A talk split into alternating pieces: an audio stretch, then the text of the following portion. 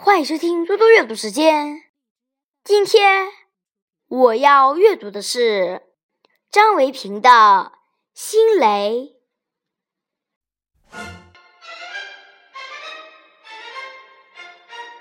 心雷，清，张维平。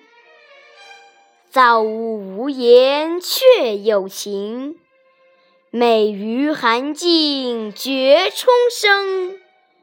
千红万紫安排住，只待新雷第一声。张维平少时就有诗才，闻名乡里。他在道光二年中进士，因夜倦官场黑暗，辞官归里，隐居青松园，庇护著树。鸦片战争爆发后，张维平目睹英国对中国的野蛮侵略，激发了爱国热情，写出了著名的反对外敌侵略、赞颂三元里人民抗英斗争的《三元里》，赞扬陈连生、葛云飞、陈化成捐躯报国的《三将军歌》等。本诗基调高昂，充满激情。寄托着对新生活、新气象的渴望与期盼。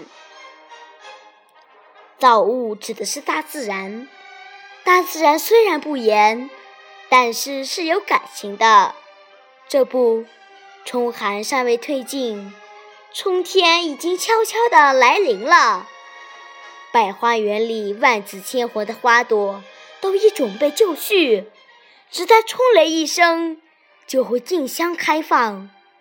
诗人以自然于人世，在对新雷的期待和春天的欢呼中，不仅表现了诗人对大自然的无限赞美，更重要的是抒发了对社会变革的热切期盼，流露出诗人迎接新世界来临的喜悦心情。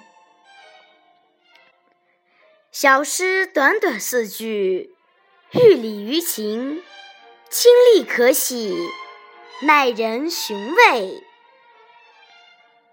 谢谢大家，明天见。